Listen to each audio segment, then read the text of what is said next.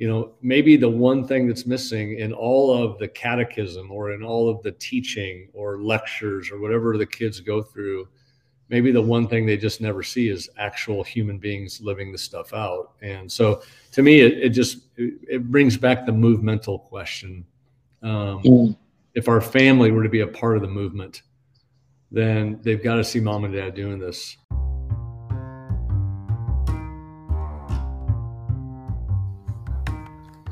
Welcome to In the Room with Communitas North America. It's a time when we invite you to enter our world for a brief conversation and hear more about what we are passionate about as a missional and microchurch network.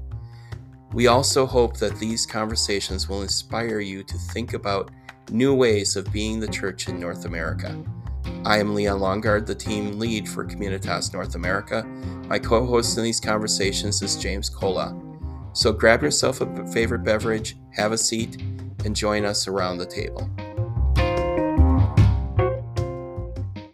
Hello, welcome to Communitas North America, and a little different show today. Um, James is not with me co-hosting. I am Leon Longard, um, and Bethany Labou, who has been with us as a guest on a couple of different occasions, is co-hosting for this conversation. Uh, we are here um, every other Tuesday night. Basically, we want to invite you into the world of what's important to us as uh, Communitas North America as a missional church movement, and also um, just spark conversation around new ways of thinking about mission in the church. And we started a series two weeks ago talking about discipleship. Uh, today we have Hugh Halter with us, uh, one of the pioneers of missional church movements in North America and um, author has written a book recently called Righteous Brood, uh, talking about being a family on mission. We're focusing today on um, on including your family, your whole family in mission, particularly your children, and discipling your children. And that's why, particularly, um, Bethany and I, as parents, thought this would be a good way for us to be the interviewers and questions. We've both read through the book. I loved it. It was very inspiring. Um, I actually read it on a trip I was at, both directions. I finished it, and it kind of just helped for myself embedding in a new community. It helped kind of reinvigorate my vision for thinking about how do we, our family, as we've moved into this new house, how do we engage in God's mission um, in our community um, where we are now? And so we're going to just get going. Hugh, welcome. Uh, Bethany will start out with the first question, and we'll kind of just move from there. All right. Good to be here with you guys. Yeah, glad you're here, Hugh. I'm curious what inspired the writing of this book. Yeah, well, we uh, we probably ten years ago um, we we launched four chapters of it over at Exponential. At, at uh, some people may not know, it's the largest church planting conference in the world, and they were looking for you know quick kind of ebooks that people could read. So I mm-hmm. started to write it then, and then uh, when that was over, we just got busy back doing life again. A lot of people know our story from the Tangible Kingdom book, which were the the 15 years in Denver, and so that was kind of in full swing.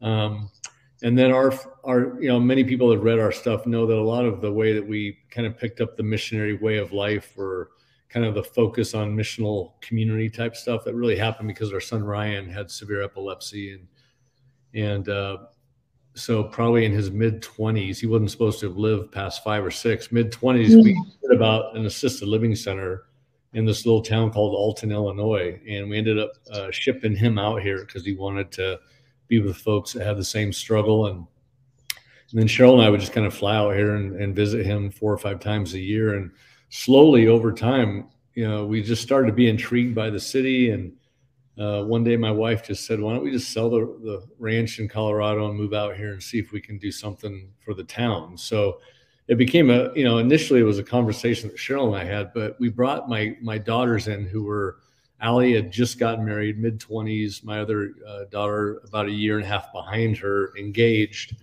and we just had a, a big family talk. And I said, "Yeah, your mother would like to leave Denver and move to this cruddy little town." Uh, and uh, and I said it's not about Ryan. We know Ryan will probably not live very long. It's really about doing something in, in this town. And uh, and the conversation went a, a, different direction than I thought. The the girls both were talking about wanting to go with us, and then mm. the son-in-laws were going, "Yeah, let's like let's all do this together." And that's what happened. Long story short, is we all came out here as a family, and um, within about six months, a gentleman gave me a, a big federal post office in the middle of downtown, and just said, "I think you'll know what to do to help help our town." And so that became kind of the family mission, but the actual like launching of the book happened uh, when my daughter McKenna passed me in the car one day because I bought my uh, my oldest daughter a crack house for twelve thousand dollars, this really rough corner, and wow. we renovated that and bought McKenna a house about four blocks away, and then we were right in the middle of them. So our whole family was right in the middle of downtown.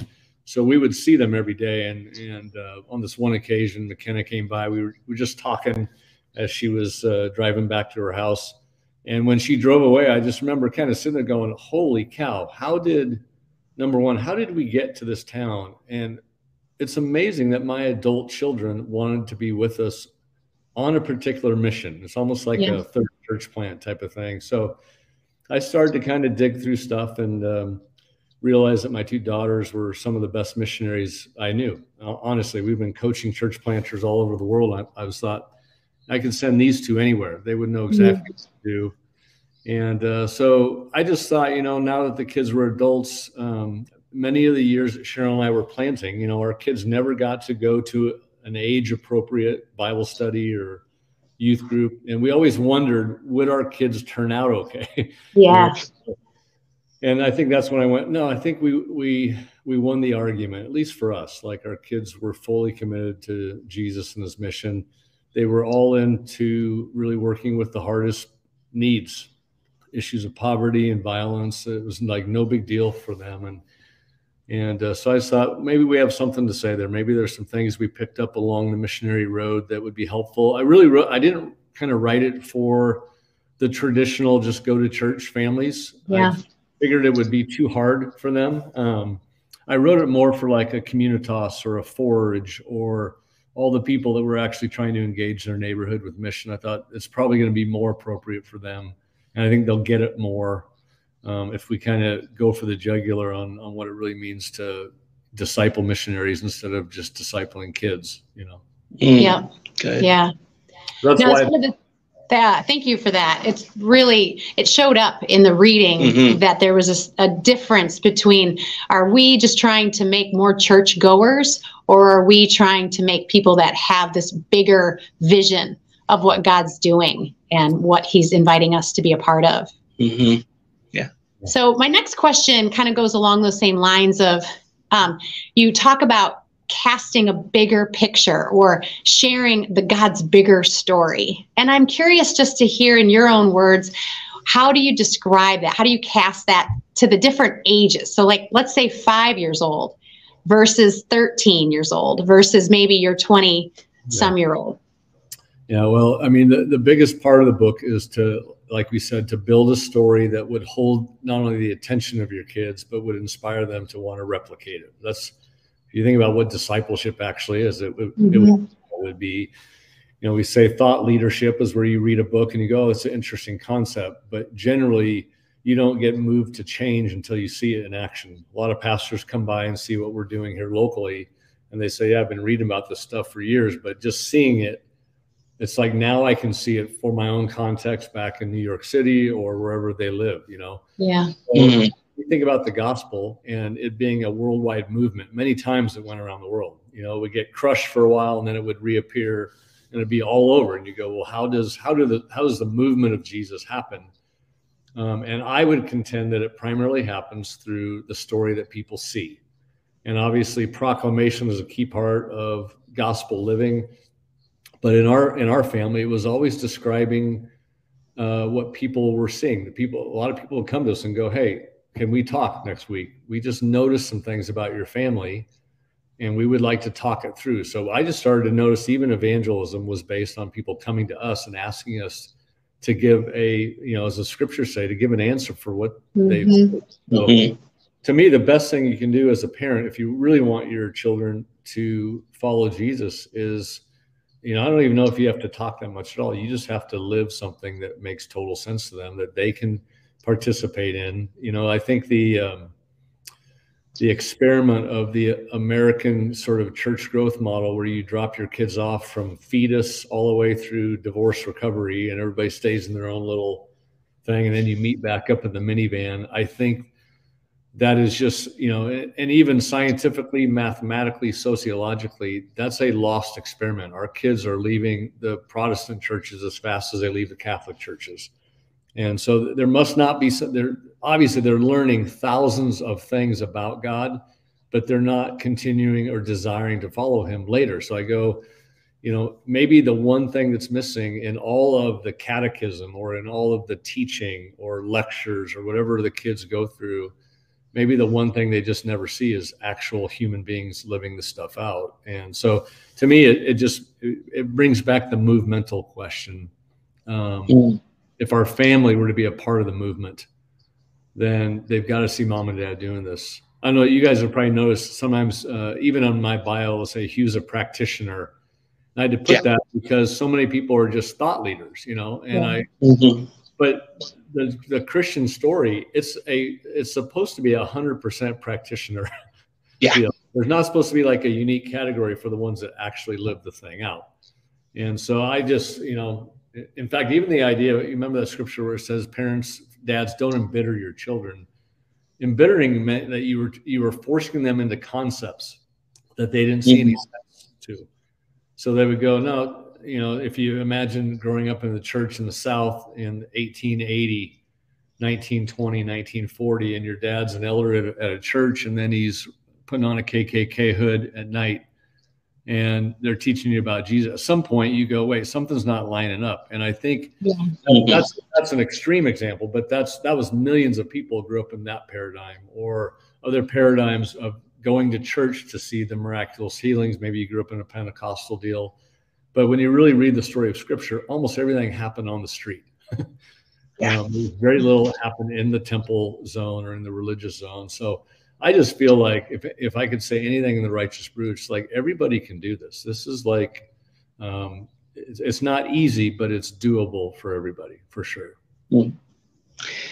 You know, as you as I read it, um, I really appreciated like the honesty of your guy, you telling your own story and the challenges you have been through um, through the years. You talked earlier about your son, um, different times when you've gone through hard seasons with each of your children. And I know a lot of people I talk to, they're like, well, I'd like to get onto mission. I like this idea of mission, but I just, I've got this, I've got that. And they just list off all the, the challenges of life. And they go, well, maybe once I get it all together, I can actually do something missional. So, what do you say to people like that who are feeling like they got to have the whole family together and the family's, you know, the perfect family that everybody wants to follow uh, before they actually engage in mission? Well, I'd say I identify with that early on. You know, Ryan would have a grand mal seizure almost every hour, and it would go on day after day, year after year. So, a lot of times he would wet wet his pants after a seizure, and so know, there's a lot of times we'd be about to have people over and just go, ah, screw it, let's just cancel for the night because we didn't want to mm-hmm. invite people into the mess of our lives. And you know, it was a conversation we had where we're just like, look, this is us. This is what you know. God could heal him, but He's not. So uh, we might as well invite people into our actual life. So we just started to do that, and we we just just told people, hey, this could happen with our son tonight, but when it happens, no big deal. We'll just move to the couch and we'll put a towel around his, his body and under his chin. So don't freak out about it. And, you know, a year later, the rest of our lives, we found that the people were more inspired by the story. And, and they're the ones after a seizure, taking Ryan upstairs and getting him in the bathtub and cleaning him up. And mm. so we'll sit with them. So I just started to realize it's um, if there's any secret sauce to missional living, it's that you allow people to see your suffering and mm-hmm. that you carry carry your suffering well, you carry it as a community, and then you lean into other people's suffering. So where I used to hide that, now I go, no, just be yourself, you know, and, th- and that means be yourself with your marriage. You know, there's sometimes on Tuesday night your marriage isn't in great shape. It was in better shape Monday night, you know, and yeah. we just we got used to just telling people, look, hey, just let us know how you're doing, and people would just in the middle of the meeting go, hey, we're not doing good tonight, but we're here, and we go, great And uh, so I, I think the more that you're just honest with your struggle, what, what's the scripture? We carry this treasure, which was the story of the gospel. We carry this treasure in earthen vessels. And so I just think we got to stop trying to fix stuff before we go on mission. You'll just never get there. Um, so you might as well like literally just go, I don't know how it'll work out. I'm just going to start doing it. And ah, uh, yeah, great. Yeah. At some great. point, you literally just have to go. We're just going to do it. We'll see what happens. Could be a mess, but mm-hmm. yeah, yep, yeah. Thank you. So, moving through the book a bit here with our questions, um, I really appreciated the the counters or the antidotes, whatever you want to call them, to the three isms. Um, I thought it was it's a powerful awareness, right? That we do have consumerism, and I'm not going to list them all off now. Yeah, yeah. On the spot here, you tell me, Hugh. What are the three? Uh, the biggies are, and we actually brought these up in Tangible Kingdom. We just said that the kingdom always has enemies, so we're just bringing it back. But um, consumerism, which is the you know the the subconscious thought that we should be trying to get the most out of anything for our own lives. So most out of the church, should, the church should be to serve us. Um, we shop around, right? So we shop around for the best mm-hmm. schools for our kids, or the best church, or the best sneakers, whatever it is. So that's consumerism. Um, the gospel is anti all the isms. So the gospel is, is would say to consumerism, uh, you're not supposed to worry about it for you. You're supposed to like give everything for other people. So right, individuals. Yeah, share. Yeah, uh, radical generosity, openness, the whole deal, sacrifice. Uh, we call it the cruciform way, like Philippians 2, take on the same attitude of Jesus, who was way up there, but then kept going lower and lower and eventually died. So then Jesus goes, discipleship starts at the death, take up your cross. So it just has no consumerism in it. So, yeah. Um, in fact, even like in Alton right now, people will ask, well, why don't you guys have a public worship service? And I say, because I, I don't even want consumers to find us. We don't. So our Jesus community is a speakeasy. It's like you're only going to find us through the relationships and the invitations that come, because we we really trust Jesus. Like when he said, "Watch out for the leaven of the Pharisee," uh, which literally means be on guard for that religious thing where people pick a church based on whether or not they're they're right leaning or left leaning. Uh, that the preacher says exactly what they already believe in. No, it's like no, Find some place that calls you out of yourself to die to yourself. So that's consumerism. Individualism is just about me, right? I always joke because people hear we've written, I think, 12 books, all really about the evangelistic spirit, like living a life with lost people around you. Um, and I always have to remind people, you know, even though we've done thousands of parties and our house has always been open, I'm an introvert. I don't even like human beings. Like if if it's just if I can be honest, I'd rather be by myself all the time. Yeah. Okay, so um, individualism basically says, yeah, that's okay, Hugh, but you were crucified with Christ, so it's no longer Hugh that gets to live his own life, but it's Christ that wants to live his life through you, Hugh. So at some point, you have to open up your social arrangement to include other people and that's what you know the individualism is going to be challenged um, and the materialism is just what it is is we want stuff so we pursue things we work too many jobs to get too many things instead of having the availability just to be with people you know I, w- I always throw this out there's one even secret sauce to our own discipleship like like literally nothing that jesus wants to do in our lives will happen if we don't have this one thing. If we have a lot of it, then we're going to see a lot of Jesus. If we, if we don't have it, we're not going to see it, and that's availability. And so, for most mm-hmm. of us, we, the world's moving too fast. We don't we don't have any time. Are you kidding me? Um, no, that's just the world doesn't have any time. But the Jesus community must have time for people, and so you've got to begin to be a disciple yourself. And so those isms are there not so much uh, to try to plow our kids through. It's really for the parents to go, if I'm going to live a story that my kids will actually want to take part of, I'm probably going to have to deal with these, you know, consumerism, materialism, individualism before the story even starts. Yeah. Right. Yeah. And I appreciate the counters, right? The antidotes, the community, contribution, sharing. Those are the things that we promote um, against those isms. So, yeah. Yeah, in fact, I think. Go ahead, you. Nope, you go. I'll, i was thinking. Part of the book, you talk about how, like, with your current community, that that community is like watching out for each other taking care of kids together because I think a lot of times when we're doing missional stuff, we kind of feel like we have to go it alone, that Lone Ranger mentality. And I think it's really important for us to think about how community is a critical part of being able to kind of navigate this. Yeah. And that's why like when we're when we're like I didn't write the book as like a self-help parenting book, like little gimmicks to like make your kids better. Um, I really am, am writing it with the, this context. Like there's got to be a context for the story, and the and the Jesus story was never an individual thing. So the power was always in the us, we, and them. So right, the the mm-hmm. witness of the gospel was the church, and the church were little small little nuggets of humans that were, you know, in this neighborhood or that part of Rome, or so you could see them and how they reacted together. Um, they had their own economy, right? Book of Acts, they shared all their stuff. Um, you know, like in our community, we literally talk about it. None of our stuff is our own. We've we've got you know picture 50 adults and about 40 kids in our community. Uh, we've been here about five years. We're all running businesses and Justice Works and Incarnational Homes. Um, but when somebody comes in, we say, look, you, you just uh, found 15 more mothers and 15 more dads. And you've got you know 20 more sisters and we've got houses that are full of food. So if you're in our community um, you're never going to be hungry. You're never going to be homeless again.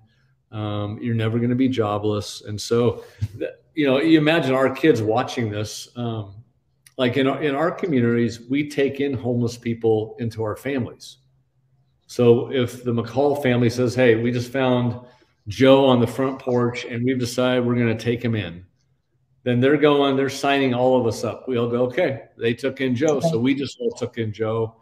And then, and this is happening. So when we have an Easter gathering at our farm and Joe and Milt are there, and both these guys came off the streets, and all of our kids are sitting around and we're praying over everybody. And we're praying over Joe's recovery and we're sending him down to St. Louis for six months for a, a program. Our little tiny toddlers are a part of the prayer groups and they're watching the stories so to me, that's what I mean by living the story. Um, it's not just whether or not they see mom and dad have people over for dinner. It's that we actually we clean up the neighborhood together, and then our kids are right there with us. When something bad happens to a family around the corner, all of a sudden we all go down there as seven families, and we ask if we can do anything, and our kids are right there in tow with us. Um, if we're working on some type of remodel or renovation of an old building in downtown Alton, then our kids are doing that and we're letting them know we're doing this because jesus wants us to renovate this old building when we start businesses now our kids come into our uh, post commons coffee shop so all of our kids collectively there's no youth group and there's no children's church but all of these kids are with us in literally every part of our mission and like we're just watching them grow into this missionary force uh, because mm. we're doing it all together. so yeah, it reminds me of uh, one of my mentors, Judy Brower, used to tell me and advise me as a mom to live your spirituality out loud. Yeah. And I just really think of that when I hear you talk about your stories of what your um, community is doing. Yeah, we I, I can't remember which chapter it was, but we said these are the four rhythms. So instead of trying to like figure out what to tell your kids, like discipling them through what you'll tell them, we say try to think about four rhythms of life. We think if you live these four, your kids will pick up the story. And we just said it's an open open house, right? And that's mm-hmm. really where uh, we model this constant flow of people, and uh, then it moves to open table. Open house is actually kind of unique. It's it's where you actually renovate your house. You move walls and you make bedrooms and um, like in our family, we've almost always had people living with us. Our, our girls, when they were in high school, would always say, Hey, can we invite what's her name to live with us for a while? Her mom booted her out or whatever. So our kids just got used to like, if, if they can invite friends over, they would if they don't have a place. Um, when Cheryl and I, uh, you know, our youngest daughter does social work here. Uh, there was a family of five children whose mom was killed in a car wreck, and um, there was nobody else that would take them. So the system was going to separate all five kids. And McKenna called and said, "Is there any way you guys could take them all in?" And we were like, mm-hmm. "Well, we sure don't want to, but yeah, of course we will." You know. And so then we put out an email and to everybody going, "Hey, we're taking in six. and it was terrible. It was brutal. you know, these were, um, but you know that's that's open house is like literally your house is the front door of mission. Open table is more the hospitality the constant eating and conversation. Most of the jesus talk is really around the table. Mm-hmm. um, so it's just learning you know even though cheryl and i were exhausted ryan would have most of his seizures at night. We we always thought man we can we can give three four five meals away a week and just make sure there's people at the table it doesn't take that much energy but most of our momentum happened at the table with people. Mm-hmm. mm-hmm. And the third open thing was what we called open book. And that's where the scriptures are not just like family devotions we do, but we we brought up Jesus in light of all the activity that we were doing. So if mom and dad had a party Friday night and one of their hockey dads had three too many and got a little bit crazy, then the next day we go, Hey, how do you guys feel about Uncle Joe going off? And then we would talk about cussing and we would talk about alcohol and we would talk about we're in colorado so we would talk about weed. So mm-hmm. to me that's what we meant by open book. I would whatever they were dealing with whatever we were dealing with as a family then we would go to scripture and we would apply it to what they had already sort of experienced. I found that to be a better way of bringing up scripture to the kids than just sitting down going all right thursday night family bible study um, those always ended up in arguments. I don't know why. Whenever dad called the family devotion, everybody hated each other at the end of that. So, uh, yeah, the open thing was just open road, getting our kids out of their context. Mm-hmm. Never, yeah. I really appreciated that one. Yeah. yeah, yeah, that is good. We think, man, if you could live into those four rhythms, I don't think you have to worry about anything else. I think they will pick up the Jesus story along the way. And uh, you'll have a lot of time to talk to them about the Lord. Um, and it will all be in the context of their natural habitat. You know, it won't be mm-hmm. up or at the wrong timing or something like that. Yeah. In the, the maybe the chapter ladder to what we're talking about with regard to your open your four rhythms, um, you talk about what parents are and are not responsible for. And I'm curious just what led you to that clarity in in writing those. Oh, pain and agony. It's you know, every every parent's great revelation. It's the day that you go, wow, we've been the same parents for all these kids and they've all turned out differently. And you realize they're all their own unique contexts. That there's uh, in fact, sometimes you're a terrible parent, but it doesn't hurt that one, and it really hurts that other one when you did the wrong thing that day at the baseball diamond, right? Mm-hmm. At the coach. with There's other times that you do um, the right thing, and it doesn't really it doesn't seem to show fruit. You do all the right things, and it just goes bad because you can't you literally can't control uh, chemically, physiologically. Uh, you know, our, our daughter Allie went really dark for three years. We had no idea why. From 15 to 18, it, she just struggled, and we tried everything. We uh, we sprayed oil over doorposts. We literally thought, well, she's got to be possessed. That's the only thing left. You know, we flew people out to pray over over them and pray over our house and family and uh, it was one very wise gentleman that said, No, that's just, she's just struggling. This is hormones, physical. She'll come back. I just remember he kept going, Don't worry, she'll just come back one day. And there was a day that she came in the door mm. and Cheryl and said, Oh, that's Allie. Like she's, you know, and so I just go, there's a point where you realize you cannot um, have your children end up where you want them. Um, at some point, you know, that's why we have a chapter in the book about Abraham and Isaac. At some point, you have to have bigger faith for your kids than you have for yourself. It's it's easy to sort of trust God for you. The hardest thing a parent can do is yeah, Jesus, you're going to have to somehow bring my daughter home.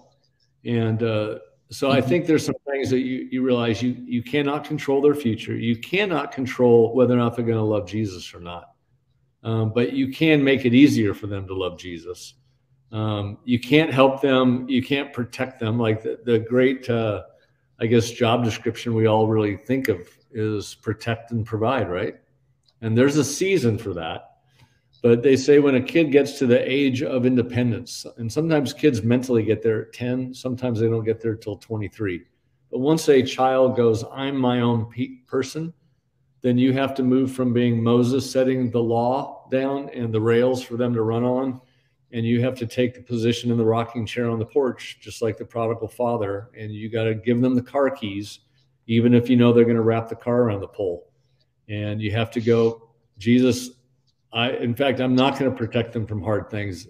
They need hard things to happen, and I'm going to try. Mm-hmm. So, so in other words, you give God ownership of the future of your kids. You can only do so much. So, I think it takes some pressure off and adds pressure in the right places. Um, but yeah, for sure, um, you cannot sort of, uh, and maybe you've learned this by just getting them to church. It's not going to get it done uh, and the church can't even you know mm-hmm. done for your kids, right?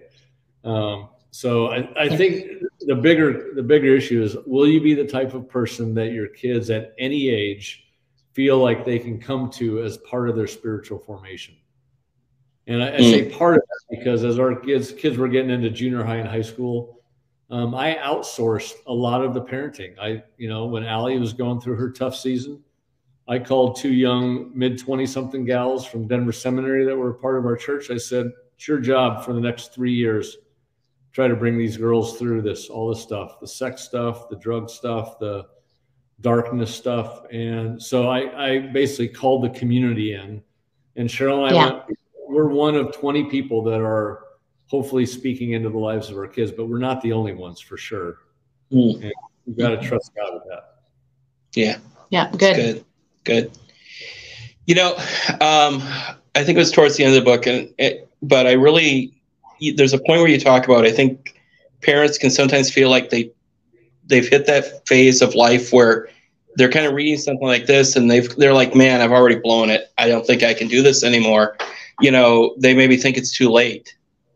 But um, what would you say to somebody who's like, you know, feels like maybe it's too late to change the story for for their children? Mm that's to me, it's maybe the best question to ask, right? Because I think we all feel like we've blown it. Um, there was a time where uh, one of our daughters was being pretty disrespectful to Cheryl, and I went up to try to like at least stand in the doorway so that the disrespect would stop, and um, it didn't. And when I left the room, I uh, I ended up putting my hand through the wall, and it caused my wife to shirk and scream and cause my other daughter that was making us both mad to huddle on the corner of the floor. And remember my wife mm. going you're, you're going to fix that wall right? And uh, and then you better fix it with her too. And i remember the only way i made that one up was to go sit next to her on her bed and go hey um, that was just one time of many that your dad was not very much like jesus and i'm very sorry hope you can forgive me. I'm trying to work on it, on being better. But I've had parents that go, look, I never even showed our kids any mission. We just dropped them off. I went to church. I don't think they were ever that impressed with the way that we did anything. And I just say the best way to make up for lost time is just simply apologize and own it and go, yeah, I've been religious, mm-hmm. but I haven't really been on mission for Jesus. And I'm sorry that you kids never really saw mom and I really do anything uh, related to God's mission. But we're going to kind of start a new journey, just me and mom. And um, we hope that Jesus is going to teach us a lot of things. And maybe it's some stuff that you guys can join us in. But I think when you say sorry, we kind of missed a key part of the story. So you missed it too. I found that kids are very resilient and they immediately forgive and oftentimes want to join back in too. So um, your best way to make up for lost time is just simply be honest and be real. Mm-hmm. You certainly can't. Yeah, I think that's good. know it. So no, no, certainly not. you cannot. Yeah, um, I have three daughters who will tell me I cannot. so, well, no, but what I heard there is vulnerability, honesty, Yeah. humility, and those are the very things of Jesus. So yeah, thank you, Hugh, exactly. very yeah, much. very much. Well, um, typically we'd leave some time for viewer questions. We haven't had any put in the comments, um, but if later on you're watching this video and you have a question, go ahead and write it into one of the comments, and we can maybe check back, email you, or you know we can try to answer it, whatever, just to kind of keep a conversation going even after uh, we're done with the live stream for this. Um, but uh, wanted to thank you, Hugh, for taking the time to talk with us. Um, also, um, how could people get a hold of the book? What would be the um, preferred way? I think it's on Amazon.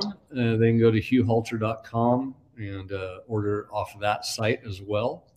Um, there's we, we actually are doing more of a missionary line of books called Life is Mission series. So that has Righteous Brood. It also has a book called Happy Hour, which is even shorter. Leon, you could read that one. Uh, One way. One way. and so that's that's about how to do the hospitality thing as a family. So maybe you know th- those books would be a good little primer to grab some friends and just start talking it through together. It's I'll, I'll tell you, having a talk about family on mission with other parents is a very lively conversation. So. Um, Mhm. where, where to go? I'd say don't just read it by yourself. Grab some other parents and go. Let's just Yeah, good advice. So. Yeah, I think I even saw one of the sites had a bulk ordering option too, which if you're going to do it for a group, it'd be great. Yeah. I'm flying out. to All right. A large church is doing their whole congregation. They're doing a congregational read and then having me out. So I don't know. Some of you might be in church leadership. That could be an option as well. So Cool. Excellent. Sounds good.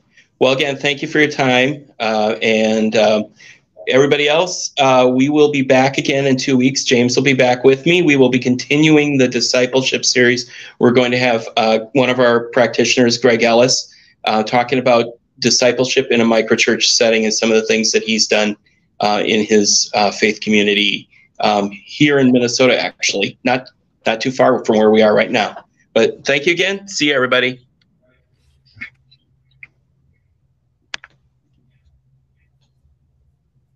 All righty.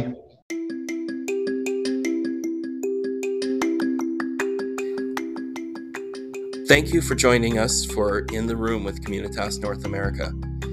In the show notes, you will find links to any resources we mentioned during the, our conversation. If you are interested in learning more about connecting and working with Communitas North America in our mission of starting and shaping faith communities that love like Jesus, click on the link for our website in the show notes to learn more and fill out the contact form. We hope you will be joining us again soon.